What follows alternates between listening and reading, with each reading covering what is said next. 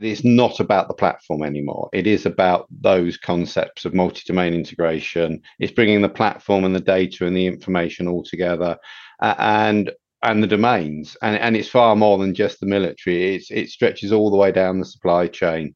So I think information superiority, multi-domain integration, is driving that industry and the military to have to work together. Um, they no longer have the single ownership uh, and we're seeing this through through Ukraine. The supply chain, the supply chain is not just owned by the military anymore. It reaches all the way back into industry. So you've got to integrate everything together. And it's early days though with the concepts. We talk a lot about multi-domain integration. In some places, we are starting to do work in it.